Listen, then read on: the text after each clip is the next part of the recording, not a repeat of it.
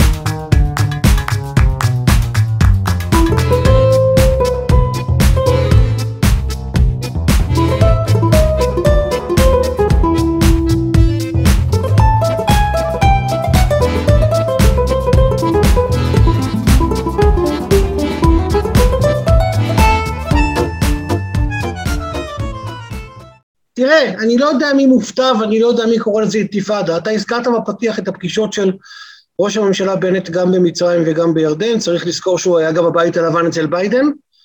אה, אני חושב שכל הציניקנים שפקפקו ביכולת של הממשלה הזאת לתפקד, בגלל ההרכב המאוד מאוד מגוון בדעות האידיאולוגיות של אה, מרכיביה השונים, מגלים שבסופו של דבר עם הרבה רצון טוב והרבה מאמץ אפשר לייצר דברים. נכון, זה רק שלושה חודשים ואנחנו לא יודעים לאן זה ילך, אבל בסך הכל הציון שהממשלה הזאת מקבלת הוא ציון מבחינתי בסדר גמור, היא עובדת, ומסתבר שישראל הייתה לפני עידן נתניהו והיא תהיה גם אחרי עידן נתניהו. אז זה ככה כאמירה פתיחה. עכשיו תראה, אני לא יודע מי קורא לזה אינתיפאדה של ארבעה ימים בערים המעורבות, אה, היו שם גם הרוגים, למרות ש... אה, אבל, אבל זה באמת לא העניין כאן כרגע. בגדול אני אגיד ככה, המציאות לא השתנתה. מה כן השתנה בכל זאת? מה שהשתנה בגדול בארבע שנים האחרונות, וזה אגב גם תודות לנתניהו, צריך להגיד את זה, זה השינוי בעולם הערבי מסביב ביחס לישראל. אנחנו כבר לא נתפסים באופן אוטומטי כשטן הגדול. יש עם מי לדבר, יש עם מי לעבוד, יש אינטרסים משותפים, מילה זו מילה, לעולם הערבי, כל מדינה, כמובן אפשר לפרוט את זה אם תרצה בהמשך, לכל מדינה יש סט אחר של אינטרסים שהיא יכולה לחלץ מישראל, או דיבידנדים שהיא יכולה לקבל מישראל, וגם לנו בכיוון ההפוך כמובן. אה, והדבר הזה דוחף גם את סיסי אה, להזמין את בנט לשארם, וגם את המלך עבדאללה השני, לשפר יחסים עם ישראל אחרי השפל הדי משמעותי שהגענו אליו בתקופת נתניהו, אני מזכיר לך את פרשת המאבטח וכל הפסטיבל הגדול שהיה בזמנו ב-2017, אה, ואפשר לעבוד, אבל ההגיונות הבסיסיים של השחקנים בזירה המקומית, כלומר ישראל, פלסטינים, פלסטינים פעמיים, פעם אבו מאזן, פעם עזה, וערביי ישראל, ההגיונות הבסיסיים האלה לא השתנו, ולכן מה שאנחנו רואים בימים האחרונים, רמי, זה די more of the same במובן של איך השטח מתנהג. אני מסכים איתך שמה שראינו בבריחת האסירים, בעיקר בהתנהגות המאוד אחראית של המגזר הערבי בישראל, היה סוג של מבחן ראשון למגזר הערבי בישראל אחרי מהומות 2021 במאי. וכאן אני חושב, אני עוד שוב לא יודע מי הופתע מהציות אה, לחוק ומהעזרה למשטרה בלכידת אה, אה, האסירים. אני אומר את הדבר הבא, אנחנו מדברים היום על דור חדש בקרב ערביי ישראל שגדל אחרי אירועי אוקטובר 2000.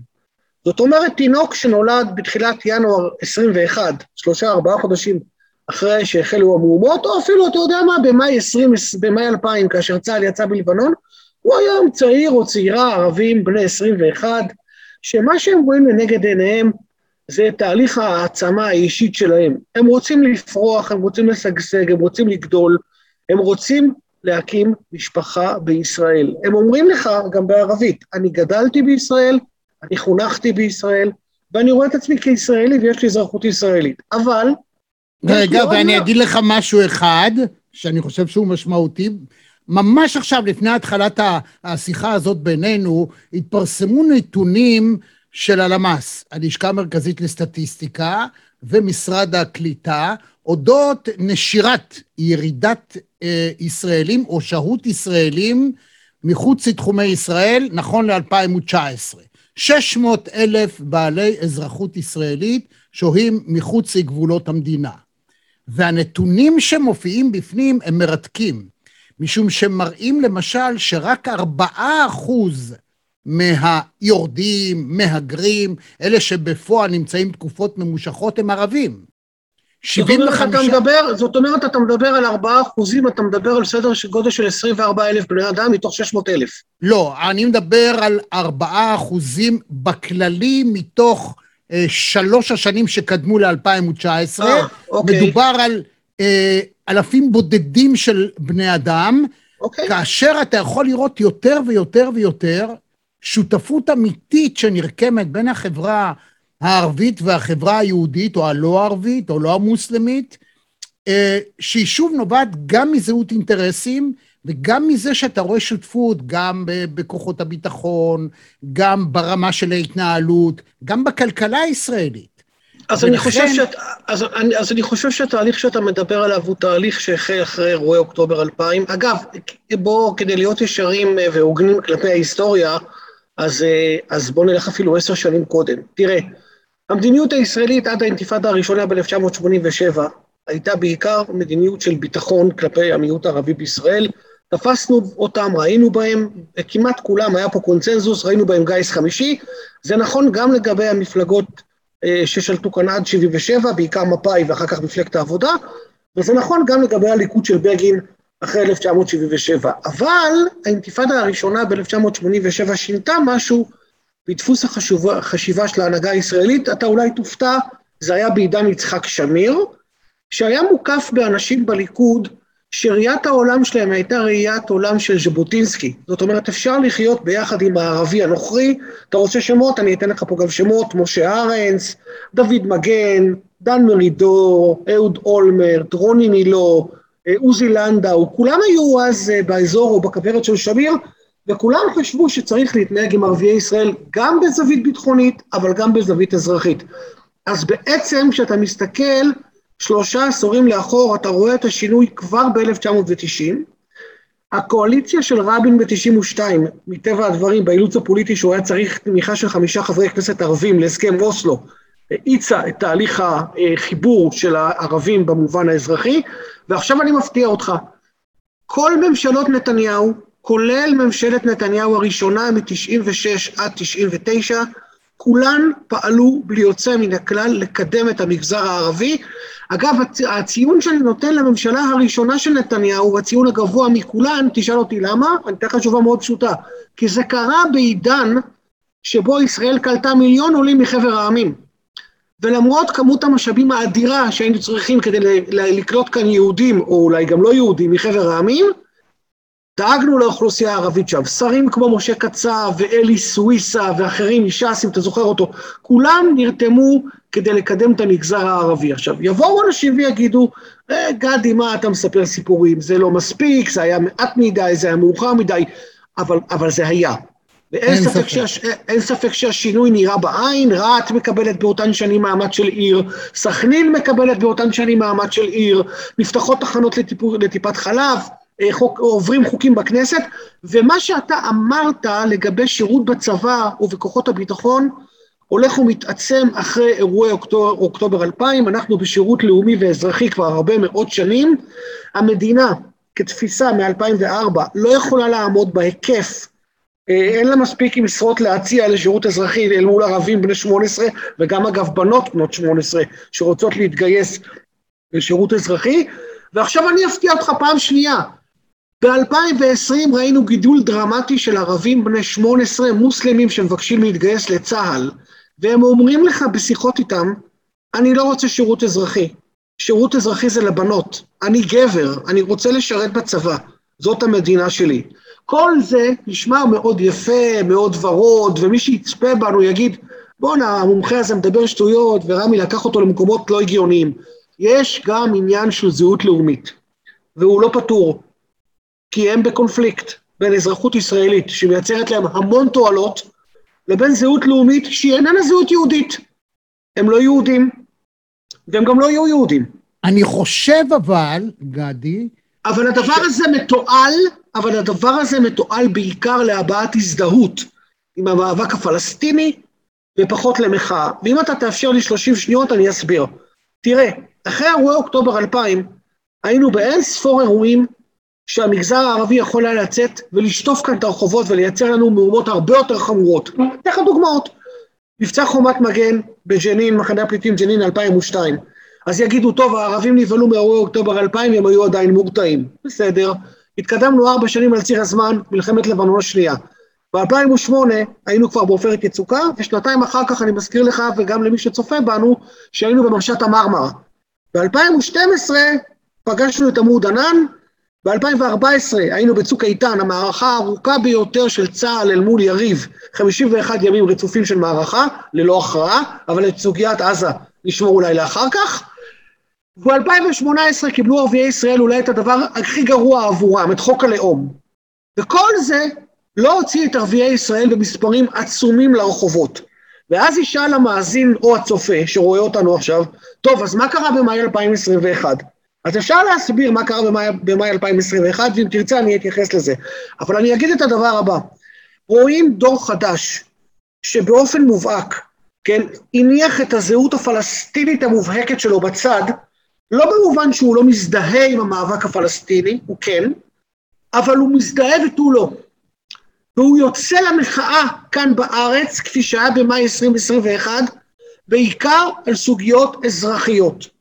מי שבדק את המצב ביפו, עכו, לוד ורמלה, ארבע הערים המרכזיות שבהן היו מהומות בחודש מאי, ואני סיימתי על זה עכשיו מחקר שנמצא כרגע בתהליכי שיפוט לקראת פרסום, mm. רואה שהסיפור הוא סיפור אזרחי.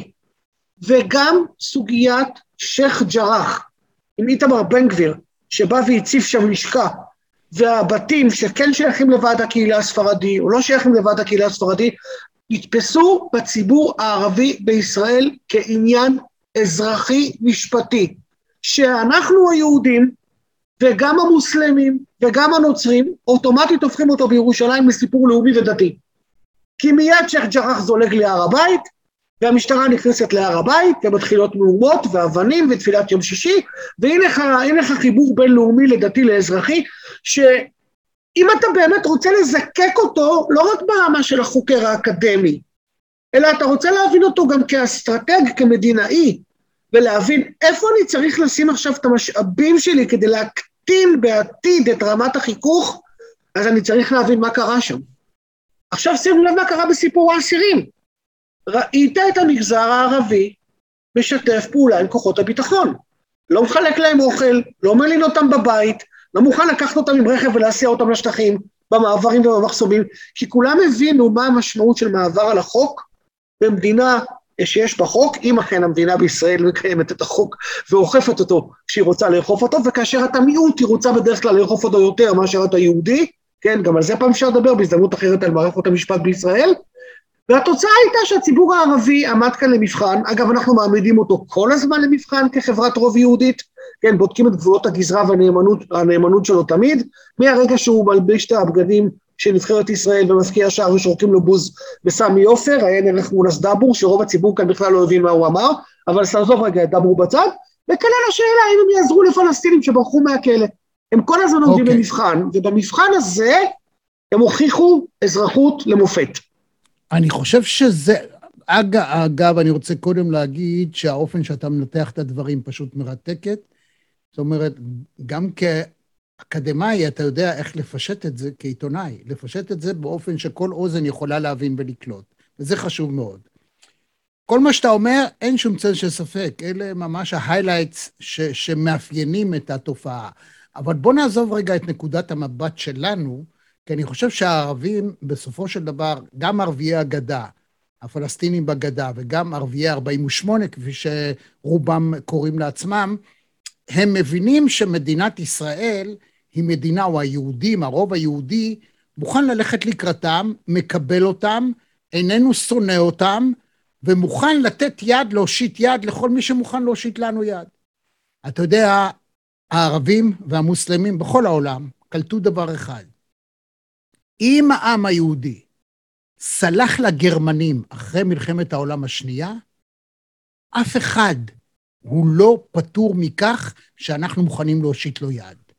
אנחנו סלחנו לגרמנים, הפכנו אותה לידידה הטובה ביותר שלנו באירופה, ולפעמים בכלל הכי טובה שלנו, אחרי מלחמת העולם השנייה, ושנים ספורות ביותר אחרי ששישה מיליון מבני עמנו הלכו. הם מבינים את זה, שאנחנו באמת לא שונאים okay. אוקיי. אף אחד. אני, אנחנו... אני חושב, אני חושב ש... אני מקשיב בקשב רב למה שאתה אומר, ואני מנסה, אני אנסה שוב גם את זה לפשט. כשאתה אומר ערבים, אני חושב שאנחנו צריכים לחלק את זה לכמה רמות של ערבים. אני אלך מהמעגל החיצוני פנימה, ברשותך. אלה שבחרו לעשות איתנו הסכמי נורמליזציה או שלום ב-2020, גם סודאן, גם מרוקו, גם בחריין וגם איחוד האמירויות, במשך שנים קיימו איתנו מגעים שקטים כאלה ואחרים, או גם גלויים, אחרי הסכם אוסלו, אנשים שכחו, אבל היו לשכות מסחר גם במנאמה בירת בחריין וגם בדוחה בירת קטאר. זאת אומרת, זה לא התחיל אצל נתניהו, זה התחיל אצל פרס ורבין ב-93-94, זה כדי שהמאזינים והצופים הצעירים שלנו פשוט יכירו את ההיסטוריה, בטח יבדקו אותי אחרי זה בוויקיפדיה, אבל זה ממש לא משנה. אבל העניין הוא מאוד פשוט, אלה הבינו מזמן שיש אינטרסים משותפים, שאם רוצים לטפל כאן בבעיות של אקלים, ושל מים, ושל טכנולוגיה, ומדע, ורפואה, וחקלאות, ואני אוסיף עוד נדבך שלא אוהבים לדבר עליו הרבה בתקשורת הישראלית, אבל אנחנו נשים אותו כאן בעניין המרכזי. הסיפור של שרידות שלטונית במדינות האלה. ישראל יכולה לספק טכנולוגיות שיכולות לעזור ביציבות שלטונית כדי לתפוס אנשים שרוצים לערער את אותה יציבות שלטונית. זה נכון גם לגבי מדינות שחתמו איתנו כבר על הסכמים, זה נכון גם לגבי מדינות שלא חתמו איתנו על הסכמים. כל אלה... כמו סעודיה למשל. והדבר, כמו סעודיה למשל, והדבר הזה, עמי, בשנים האחרונות מ-2016-2017 שווק מאוד באגרסיביות בתחנות טלוויזיה בעולם הערבי, והמסר היה מאוד פשוט. אין לנו דבר וחצי דבר של איבה נגד היהודים. הם מעולם לא הרגו חייל סעודי, או חייל כווייתי, או חייל בחרייני וכך הלאה, ולכן אין לנו באמת סכסוך איתם. בואו נצא מהתפיסות המיושנות של השטן הגדול ישראל. הבעיה המרכזית שלנו במפרץ היא איראן, בואו נראה מה אפשר לקחת מישראל. אז זה היה המעגל הראשון שהלך ודיבר איתנו, אפרופו לסלוח, ואם היו צריכים לסלוח לנו, אז אולי לא אמרו את זה בפומבי, אז סלחו לנו. כמובן, מצרים וירדן כוננו איתנו יחסים דיפלומטיים הרבה שנים עוד קודם. בתוך הסיפור הערבי-ישראלי, כאן בפנים, זה טיפה יותר מורכב. אני חושב בכל זאת, רמי, כשמדברים על יהודים וערבים בהקשר הישראלי-פלסטיני, מרביתנו נגוע בחסמים פסיכולוגיים מאוד גבוהים. קשה לנו להשתחרר מהדימוי שהערבי הוא בעיקר שוחר את רעתנו ורוצה לפגוע בנו, כן, ומצד ש...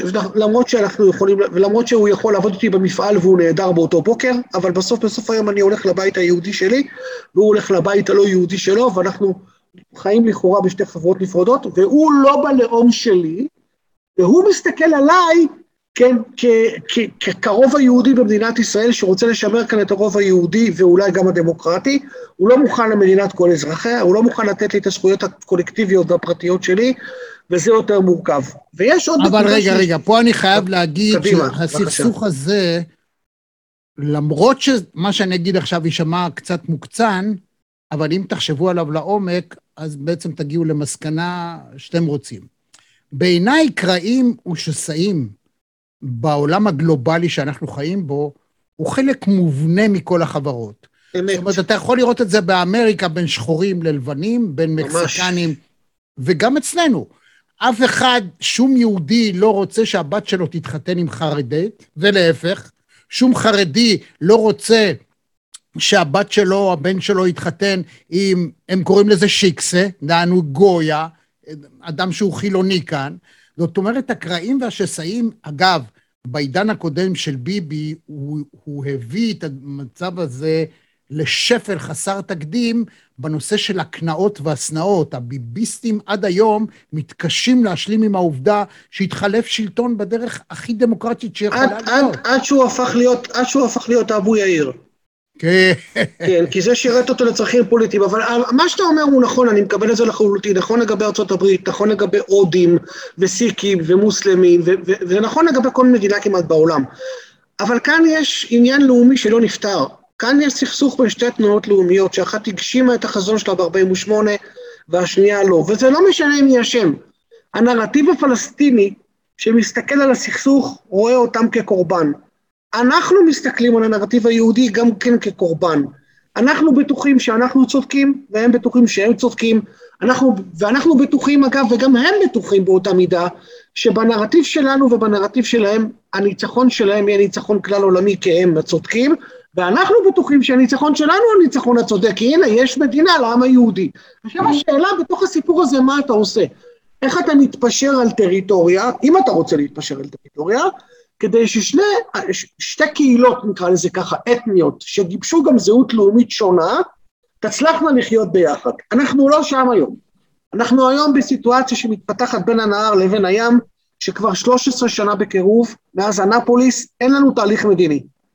אין לנו באמת תהליך מדיני, אולי האחרון שניסה ב-2014 היה ג'ון קרי, אבל זה לא הצליח. אין לנו באמת תהליך מדיני אמיתי, אני לא יודע על מה בנט דיבר אתמול עם סיסי, אין לי מושג, אני רוצה דברים אולי עוד יצאו בהמשך, אבל גם בנט לא יכול לקדם תהליך מדיני אמיתי בקואליציה שיש לו. זה לא, זה לא העניין כאן, ולכן השאלה היא מה אתה עושה עם זה הלאה.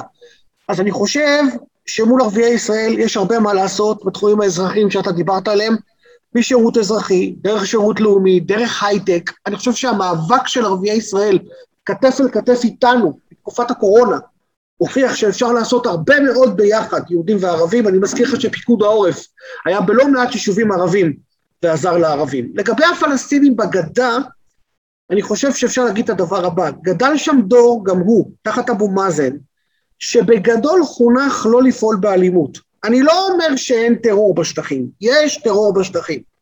של בודדים, מפגעים עם סכינים, שכמו אתמול שראינו בירושלים, וכמו שראינו בימים האחרונים. זה היה, זה שם, כי אנחנו הרעים והם הטובים. אבל מרבית הצעירים האלה עסוקים היום בהעצמה עצמית. הם קמים בבוקר, הם הולכים לעבודה, הם משלמים משכנתה, אנשים פה לא יודעים, אבל ב-2006 היקף המשכנתאות בגדה המערבית של פלסטינים נאמד ב-2.8 מיליארד שקל, וב-2014, וב-2014 הוא קפץ כמעט לשישה מיליארד שקל.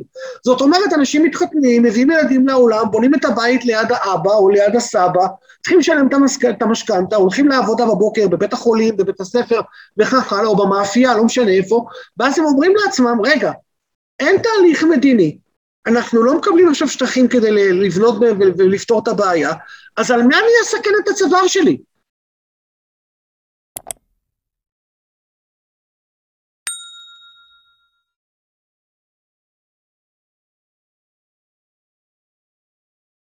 על מה אני אצא עכשיו להילחם נגד היהודים? שאולי כדור גומי יפגע בי, אולי אני אהרג, אולי אני אעצר, אולי יפטרו אותי מהעבודה כי הלכתי להפגין ולא באתי, ואני צריך את זה.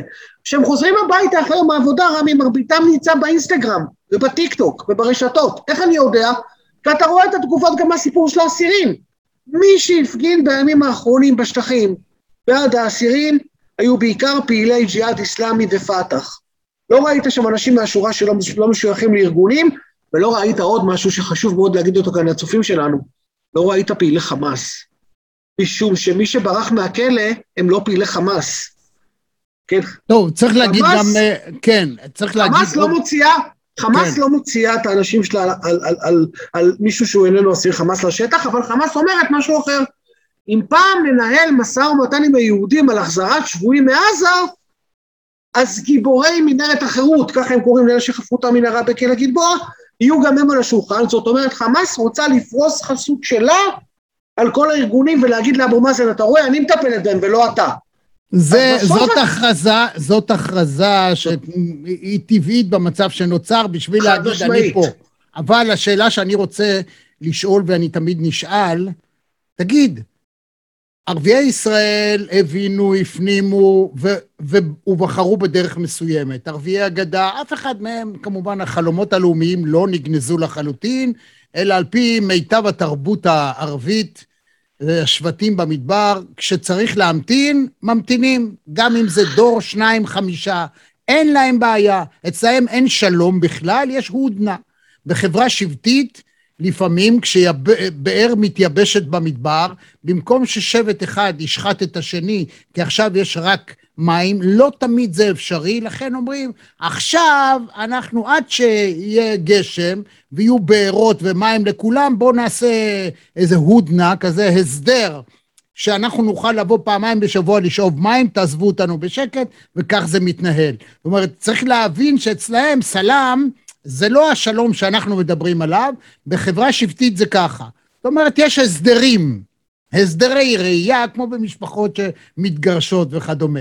אבל למה באמת העזתים, שיכולים לקבל הכל, זאת אומרת, לא יכולות להיות להם איזה דרישות טריטוריאליות יוצאות דופן, מה מאפיין את החברה העזתית שהם, אה, אני יודע, זרקו את אנשי הפתח מהגגות, שהם לא מסוגלים בשום פנים ואופן להגיע עם אף אחד לשום סידור. משהו ב-DNA של החברה הזאת, מה גם השנאה כלפיהם מצד אנשי הגדה, זה, זה משהו בלתי נתפס. זה, זה, זה תפריד בין אנשי עזה לבין אנשי חמאס בעזה. אני... אה, אוקיי. שיש הפרדה גדולה כאן בין הציבור לבין, הדר, לבין, לבין הריבון דה פקטו. Okay. אוקיי. כן, תראה, הציבור בעזה היה שמח אה, בוודאי להיות, לחיות במציאות כלכלית חברתית וגם פוליטית אחרת, עם ממדי העוני והאבטלה והכלכלה שם שהיא במצב רע מאוד. בסוף כשאתה מסתכל על זה, אה, חמאס בתוך עזה ועזה בכלל היא מעין בית כלא סגור מכל הצדדים, והמצרים לא אוהבים את חמאס וגם אנחנו לא אוהבים את חמאס, אבל חמאס היא תנועה אידיאולוגית שלא מוכנה לזוז מהאידיאולוגיה שלה מ-1988, והתשובה לשאלה שלך היא מאוד פשוטה. אה, כשאני שואל, אני לא מכיר שום גורם אסלאמי, דרך אגב, שלקח שלטון בכוח וויתר עליו, היה נערך טליבן בימים אלה. זאת אומרת, אנחנו נחזור, כמו שאמרת, יש הודנה. עכשיו, אם השתלטנו על רצועת עזה ב-2007, אין באמת סיבה להחזיר אותה לאבו מאזן. למה שלא אעשה את זה? כן, זאת, זאת, זאת, זאת, אה, זה השלב הראשון בדרך למעברים הבאים שלנו. מהם המעברים, מה, מה שתי התחנות הבאות שלנו? אחד, השתלטות על הגדה המערבית וסילוק אבו מאזן, מה שאומר שאנחנו משתלטים גם על מוסדות אש"ף, ואחר כך ניקח את כל פלסטין. עכשיו, כאשר כל זה, זה ה-state of mind של הריבון בעזה, והוא מוכן לשלם כל מחיר, גם שהוא בסגר, וגם שהמצב כלכלי גרוע, וגם שאנשים שם מתים ברעב, וזה לא literally speaking, הם מתים ברעב. אבל בסוף, בסוף, בסוף, הם גם לא נותנים לאופוזיציה לקום.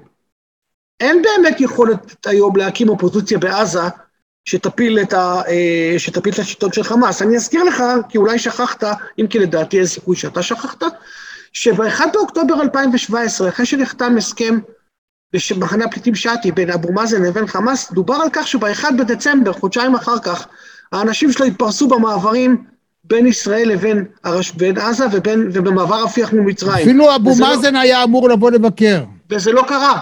לא קרה. כי חמאס לא מסכימה. ולכן אני חושב שהתשובה לשאלה שלך נעוצה באמת ב-DNA של השלטון ברצועת עזה, ונדמה לי, רמי, על ציר הזמן שאפשר להגיד שהתפתחו לנו שתי חברות פלסטיניות שונות. יש לנו חברה פלסטינית בגדה המערבית, אנחנו על מזרח ירושלים אולי נעשה פודקאסט בהזדמנות אחרת ונדבר גם עליהם אם תרצה, אבל על הגדה המערבית נדמה לי שאפשר להגיד שהתפתחה שם תופעה מאוד מעניינת של שלטון, שהוא שלטון שאבו מאזן הוא לא טרוריסט בניגוד ליאסר ערפאת, שהלך בדרך אה, מאוד מאוד אה, אה, שונה, אה, מה שנקרא המסר הסילמי, הדרך של השלום, בערבית, ובאמת אתה רואה בשטחים שאתה נוסע, אתה רואה שיתוק מקומי, ואתה רואה בנקים, ובתי חולים, ומערכת בריאות, וחינוך, ושקיפות פוליטית, וגם שקיפות, וגם שקיפות כלכלית מול המדינות התרמות באירופה. זה לא שאין בעיות, ברור שיש בעיות, אבל אין ספק שזה שינוי בסדר גודל ראשון בגדה. והעזתים יישארו מאחורה. כי הם תחת שלטון אסלאמי מאוד נוקשה, מאוד רדיקלי, שלא מוכן אה, לקבל אופוזיציה מבית, ולא מוכן גם לקבל אותנו, כן, ונסמך על איראן, שגם היא ככה מקרטטת עם המצב הכלכלי שלה, ובעניין הזה בסוף אנחנו די תקועים. עכשיו, אנחנו תקועים גם בגלל ישראל. אנחנו לא תקועים רק בגלל עזה. אנחנו תקועים כי אנחנו לא החלטנו מה אנחנו רוצים לעשות עם השאלה הפלסטינית. ואם היו כאן כל מיני אנשים שחשבו בשנה שעברה שאיזה יופי, ניסע לאבו דאבי והנה השלום בפתח ונגמרו הצרות שלנו, אז הפלסטינים מעולם לא היו בעיה של אבו דאבי. הם בעיה שלנו. הם חיים בתוכנו ועובדים בקרבנו, כן, ומתחככים בנו ופוגעים בנו. הם לא פוגעים באבו דאבי. לא, זה, זה נכון להגיד, מה שאתה אומר כמובן הוא נכון, אה, עובדתית, אבל הייתה תקופה בשנות, ה, כמובן ה-40, ה-50, אפילו ה-60, ובטח ה-70, ואחר כך זה פתאום אה, השתנה הכל ב-77. אה, מצב שבו כאילו כל הערבים היו נגדנו, 150 מיליון... קבל את זה, קבל את זה בש, ב, ב, בשתי מילים בעברית, אה, כדי שזה יהיה הכי פשוט. מס שפתיים. בסוף כל מדינה ערבית שהסתכלה פנימה על הבעיות שלה, ושאלה את עצמה, מה אני יכולה להרוויח מישראל אם אני עושה מהלך שובר שוויון בזירה? הסתכלה קודם כל על הבעיות הפנימיות שלה, הראשון שהבין את זה היה גם, דרך אגב, היה אנואר סאדאת, כן, כל מי שקרא את ספרו סיפור חיי, יודע בדיוק מה... שניסה לעשות הסכם עם ישראל עוד לפני מלחמת... אה, ולא האמנו לו, ולא האמנו לו. אנואר לא סאדאת כותב בספר שלו בסיפור חיי, אני ידעתי שאני לא אנצח את היהודים, והייתי חייבת להחזיר את הכבוד במלחמת אוקטובר כדי לעשות שלום. השלום הזה הוא לא בשבילי, השלום הזה הוא בשביל הילדים שלי והנכדים שלי. כן, ואחר כך בא המלך חוסיין, ששנים עשה איתנו כל מיני קשרים כאלה ואחרים אה, במחשכים, עד שהוא גם הוא יצא מהארון או יצא לאור, ו... ואחר כך באו גם, גם האחרים. אבל עם כל אלה בגדול, לא היו לנו סכסוכי גבולות מסובכים. אפילו לא על ההשכרה... רגע, אפילו... אבל בוא תענה לי על דבר אחד, כי זה מעניין מה שאתה אומר, הואיל ואתה מעלה את העניין המצרי. אז תראה, אפילו כשמורסי היה הנשיא המצרי, והוא איש של האחים המוסלמים, זאת אומרת, מורסי זה חמאס. מורסי, מורסי בתפיסת... מורסי זה אחים מוסלמים וחמאס חד משמעית. בדיוק. אז... גם הוא לא ביטל את ההסכם. בדיוק, לא רק זה, היחסים, לא, אז, היחסים אז, עם מורסי היו מצוינים. אז הציניקנים יגידו שמורסי לא הספיק לבטל את ההסכם, כי הוא היה נשיא רק שנה. אני אומר, בואו נסתכל על מה שעשה מורסי בשנה שהוא היה נשיא, ונראה במה הוא עבד. שני דברים הדריכו אותו. אחד, איך אני הופך את החברה בתוך מצרים להיות חברה יותר שמרנית, יותר סגורה, לכן הוא הביא את הצעת החוק של טיוטת חוקת 2012, שהוא העביר אותה, אבל אחר כך ב-2014 החזירו אותה להיות חוקה יותר ליברלית, והדבר השני שהוא ביקש, כמה לא מפתיע מהיהודים, תעזרו לי בסיני מול דאעש. ועזרנו לו מול דאעש. עכשיו, עזרנו למורסי לא, עזרנו למורסי לא בגלל שהוא מורסי איש אחים מוסלמים. עזרנו למורסי משום שיש לנו הסכמים עם המצרים, והמצרים ביקשו מאיתנו עזרה, ובסוף עזרה למורסי עוזרת גם לנו. אז אני כן? שואל אותך שוב, אין ספק שאם מחר העזתים, לא חשוב מי שולט בהם, יבוא ויגיד, חבר'ה, אני כן רוצה, אתם רוצים לעשות לי, מי החלום של ליברמן לעשות להם אי, וכלה בכל העולם שמוכן להזרים להם כל סכום שהם רק יגידו. רק תעשו, שבו בשקט, אתם יכולים באמת להיות, ה, מה אני אגיד לך, הסין של המזרח אתם התיכון. אתם יכולים להיות הונג קונג של המזרח התיכון. בדיוק. אבל כל זה. למה הם לא רוצים? אני לא אמרתי שהם לא רוצים, למה אין מנהיגות? שתקום ותעשה את זה שם. כן. אתה יודע מה קרה בפעם האחרונה לישראל שהיא ניסתה להצליח מנהיגות במדינה ערבית? מה, אנשי הכפר? החיזבאללה, החמאס, אנחנו הקמנו הרי את החמאס ואת אנשי הכפר. ובשיר ג'ומאייל. בשיר ג'ומאייל הנוצרי ששחטו כן. אותו.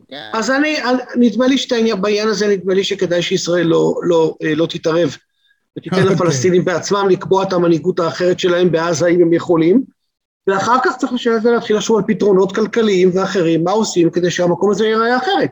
יפה. אז עכשיו נשאר לנו לדבר... אבל מה שאתה אמרת כאן, מה שאתה אמרת כאן, אגב, מחזק את מה שאמרתי קודם, שבסוף הסיפור הזה שבסוף הסיפור הזה של פלסטינים, לא משנה איפה אתה פוגש אותם, בשפרעם, ברמאללה או בעזה, הוא בעיה שלי, ולא בעיה של אבו דאבי. נכון, נכון. בוא נדבר uh, ככה, שאנחנו מתקרבים ל- ל- לסיומו של המפגש המדהים הזה איתך, תמיד כיף לדבר איתך והאופן שאתה מעביר את זה. אי אפשר שלא ליהנות מכל רגע, גם אם אתה לא ערביסט וגם אם אתה לא כל יום קורא את המדור שמתעסק ב- בעניינים של ערבים. בוא נדבר על שני דברים. Uh, מעניין אותי לשמוע, דווקא להתחיל בסוריה. Uh, נפגש פוטין עם אסד, והוא אומר, אדון אסד, עשה לי טובה, תזרוק את האיראנים כבר מפה, הגיע הזמן שעזרנו לך לש, לשמור על השלטון. זה עלה במחיר של מאות אלפי הרוגים, מיליוני אה, מוגלים או אנשים שברחו, פליטים. אה, חלק ניכר מסוריה עדיין לא בשליטה מלאה של, של אה, אסד, אבל בוא נגיע לאיזה סוג של הסדר. מה אתה אומר על זה, על הזירה הזאת? לאיזה סוג של הסדר נגיע? אני חושב שאסד, תשמע, אתה יודע ש... רגע, רגע, אתה מדבר על הסדר בינינו לבין הסורים? או אתה מדבר על הסדר בתוך סוריה? שנייה. אני אגיד, אני רוצה להזכיר לכולם שאהוד אולמרט היה על הקו עם אסד, כשעוד מישהו אחד היה על הקו ודיבר ביניהם. זאת אומרת, היחסים, התחיל מברק וגם אולמרט, אולי לא ידעת, אבל יש לו ספר כזה של 700 עמודים. לא, לא, אני יודע. אני... סוריה לא נמצאת היום במקום שהיא יכולה לעשות הסדר שלום עם ישראל, כי סוריה עוד לא פתרה את הבעיות הפנימיות אצלה בבית. חצי ים תומך באסד, וחצי ים לא תומך באסד. על כל אחד שתומך בו, אחד אחר רוצה להרוג אותו. יש שם מלחמת אזרחים שעדיין לא נגמרה, יש לנו מעל שמונה מיליון פליטים עקורים סורים, אזרחים סורים, שהיו רוצים לחזור הביתה, אבל אין להם בדיוק לאן לחזור. המעורבות האיראנית שם לא תיעלם בקרוב, כי הציר אסד אה, או דמשק טהרן יישאר במגבלות שפוטין אה, כמובן אה, משגיח ומפקח. ואני, ואני אאתגר אותך בשאלה בחזרה, ונניח שמחר המצב הפוליטי בסוריה יתייצב והכל יהיה שם מה שנקרא איש תחת גפנו ותחת תאנתו, והם יבואו אלינו בהסדר כזה או אחר לסיים איתם לתמיד את הסכסוך. יש בישראל בשלות לעשות עסקה עם סוריה? בשלות פוליטית, לא, בשלות אנחנו ציבורית. אנחנו לא מדברים על הסדרי בגין. אני, אני לא... לא אמרתי איזה הסדר, כל סוג של הסדר שיחייב אותנו לנסיגה כזו או אחרת מהרמה, אם אתה שואל אותי, בהבנה שלי בפוליטיקה הישראלית, והיא טובה לא יותר משלך, אני, אז... אני לא רואה את זה כרגע בקונסטלציה הנוכחית קורה, לא בממשלה שיש לה גדעון סער ונפתלי בנט ואביגדור. לא, לא, זה לא קשור, זה לא רלוונטי. הסורים יודעים... סוריה, אבל הסור... סוריה חלשה זה טוב לישראל. סוריה אה, חלשה, השאלה היא עד כמה חלשה. חלשה. השאלה עד כמה חלשה. אנחנו מול מצלמה, נכון? הנה הדימוי. חלשה שהמים מגיעים עד לפה ורק הראש מלמעלה עם חמצן. וזה המצב, וזה המצב היום בסוריה, כבר עשר כן. שנים. הם מתמודדים כן. עם אה, ים של צרות אינסופיות, עם ג'יהאד עולמי, ועם אה, מאות או אלפים של לוחמי חיזבאללה הרוגים, ומיליוני פליטים, כן, ועריקים מהצבא, ומצב כלכלי קטסטרופלי, והעולם לא בדיוק אה, אה, רץ לעזור להם, אה, ויש שם 80 ארגוני אופוזיציה, שכל מה שהם רוצים זה שאסד ילך, אבל אחרי שהוא ילך אין להם שום מושג מה יהיה ביום שאחרי. כי אחד רוצה מדינה דתית, והשונה רוצה ליברלית, והשלישי רוצה סוציאליסטית, וכך הלאה וכך הלאה, והדבר הזה בסופו של דבר זה בדיוק הדימוי שעשיתי סוריה עד לפה. אז אני לא באמת רואה שינויים גדולים בחזית הסורית בשנה הקרובה, אם כי צריך להגיד, ואנחנו מתקרבים לסוף הזה שלנו, כמו שאתה אמרת, שתמיד יכול להיות איום כזה או אחר של ארגון טרור מתוך סוריה, כבר חווינו את זה. כן. אז תמיד צריך להיות ערוכים וערניים ברמה הטקטית, אבל אם אתה מדבר איתי על תזוזות טקטוניות גדולות, לא רואה את זה בשנה הקרובה. יפה, ונשארנו עם uh, לבנון. לבנון, uh, תשמע, אני קודם כל חייב להחמיא לכל ממשלות ישראל, ראשי הממשלות, שידעו להסתדר כן עם החיזבאללה, ולייצר סוג של מערכת, אתה יכול להגיד הרתעה, אתה יכול להגיד, אה, לא יודע. אני אגב בד... חושב בעניין הזה, אה, אני חושב כמוך, אני בעניין הזה נותן פרחים לאולמרט. אני חושב ש-2006 אה, יצרה הרתעה מאוד משמעותית מול חיזבאללה. זה לא שלא היו לחיזבאללה הזדמנויות מאז 2006 להכות בנו במקומות כאלה ואחרים, אבל הוא די נרדף. גם העובדה שהוא היה צריך להקצות לא מעט משאבים גם לוגיסטיים, גם אנושיים וגם אה, אמל"ח למלחמה בסוריה, גרעה לא מעט מהיכולת שלו לפעול אה, מולנו, אה, אבל כל מה שאמרתי קודם על סוריה והצהרות שיש שם, תכפיל פי עשר ותשים על, ותשים על לבנון, המדינה מתפרקת, אין, אין באמת מדינה כבר במובן ה, אה, של מה שאתה, מה שאתה רואה במאפיינים של מדינה. כן, אז זה אה, טוב או רע לנו? כל, עד, שזה, עד הגדר זה מצוין. כשמתחילים כן. לברוח דרומה, הבעיה מתחילה, אני מזכיר לך שהתפוצץ שם נמל משנה שעברה בנמל, היה פיצוץ אדיר באוגוסט 20, כן, והתפוצצו שם מחסני אמל"ח ואמוניה בכמויות אדירות. האוכל, העם הזה בסוף יקום והוא יעשה מעשה נגד המשטר שלו, אבל שם יש בעיות הרבה יותר עמוקות פוליטיות, כמו למשל החוקה מ-1943, שנותנת יתרון למרונים, כאשר אנחנו יודעים שדמוגרפית המרונים כבר מזמן לא רוב. זאת אומרת, שם צריך לעשות פריש-מיש מההתחלה, לבנון היא, היא, היא באמת אה, מדינה ש... אגב, יש מושג באנגלית שנקרא failed state, ואיך שלא תסתכל על זה, לבנון, סומליה, אה, אה, יוגוסלביה בהתפרקותה, היו תמיד שלוש זירות, אחת באירופה, אחת במזרח התיכון ואחת באפריקה, שלקחו אותם כמודל לפיילד סטייט. אז אתה יכול לאתגר אותי ולהגיד לי, גדי, תראה, אתה מדבר איתי על מעל עשרים שנה והם עדיין לא קרסו. אז אני לא יודע לך מתי האצבע של הסכר, של הילד ההולנדי בסכר תעוף והמים יתפרצו שם. כן, זה נבואה ניתנה לשוטים, אתה יודע. אבל כשאתה רואה את מגמות העומק בלבנון, ברור לך ששאלה של קריסה זו שאלה של זמן. אין באמת מי שיציל אותם. מעניין. זאת אומרת, שוב, אגב, זה שוב העניין השבטי. זאת אומרת, פה זה... שם זה עניין של... שם זה... תראה, לבנון זה... בין זה דתי מדינה, וגם שבטי. לבנון זו מדינה שמורכבת מ-18 עדות שונות ששייכות לדתות שונות. אחרי ששמתי את הדרוזים בצד וקצת יהודים בצד וסונים ושיעים, יש לך ככה, יש לך יוונים קתולים ויש לך יוונים אורתודוקסים ויש לך, אה, אה, יש לך אורתודוקסיה אה, רוסית ויש לך מרונים, יש לך אין סוף עדות שם. ושם זה הכל שילות של משפחות, שכל אחת רוצה את הנתח שלה גם בעסקי הסמים, כן? אז זה מה ש... ושם זה משחק סכום אפס, מה שהולך לרמי לא הולך לגדי, זה לא שאנחנו אה. מחלקים, ולכן אה. התוצאה היא תוצאה שהעסק הזה כמדינה, כן, הוא פשוט לא עובד, הוא לא עובד. ועל כך צריך להאשים, אה, נדמה לי, את הצרפתים. את הצרפתים, את הסעודים, את האיראנים, את כל מי לא, שמתערב בזירה הלבנונית. שעשו הסדר וציירו קו ואמרו, יאללה, תשברו את הראש. אה, זה לא עובד. אתה רוצה בנימה אופטימית רגע לפני יום כיפור, אז אני אגיד לך ככה, אני טוען את הטענה הבאה, היסטורית. אם לא היה הסכם סייקס פיקו, לא הייתה קמה מדינת ישראל. מה שהם עשו בסייקס ופיקו, הם חילקו את האזור לאיזה שני אזורי גבול בגדול אפשר לצייר את המפה מקו חיפה עד קרקוק, וצפונה הלך לצרפתים, דרומה הלך לבריטים, כן, ומשם התגלגלנו בעצם להצהרת בלפור, כן, וכמו שאומרים ביידיש, the rest is history. אה. כן, אחרת, אם זה לא היה קורה, המלחמה הייתה נגמרת, והבריטים היו מתחייבים לשריף חוסיין ממכה, להקים כאן מדינה ערבית מוסלמית על כל האזור, עם שתי פרובינציות אגב, אחת מרונית ואחת יהודית, כן, וסופנו מי ישורו. לא היינו יודעים מה, לאן זה הולך. אז אתה יודע, לפעמים שר ההיסטוריה שופט את זה לאט. נכון, ועל כך יאמר כל מי שמאיתנו קיווה שהגלובליזציה תייצר סוג של שלום עולמי אמיתי, מתבדה. לא, לא. האופי האנושי בנוי, האופי האנושי... בוא נעבור את הצום, בוא נעבור את הצום בשלום, נגיד שנה טובה לך ולצופים, וגמר חתימה טובה, ונמשיך לעשות כל אחד בחלקת אלוהים הקטנה שלו טוב כדי לשפר את המשפחה ואת המסד, את המוסד השבטי שלנו, בחמולות שלנו, כן? ואם היהודים יעשו טוב אחד לשני וידברו יותר אחד עם השני והשיח פה יהיה יותר טוב בינינו לבינינו ובינינו לבין שכנינו הערבים, יכול להיות שנייצר פה מציאות עתידית יותר טובה. אין דבר יותר אופטימי מהסיכום המדהים שלך, דוקטור גדי חיטמן, איזה כיף היה. אני חושב שיצאנו אה, כולנו אה, אופטימיים, זאת אומרת, המצב הוא לא כל כך נורא כמו שהוא עלול להישמע. לא נורא בכלל.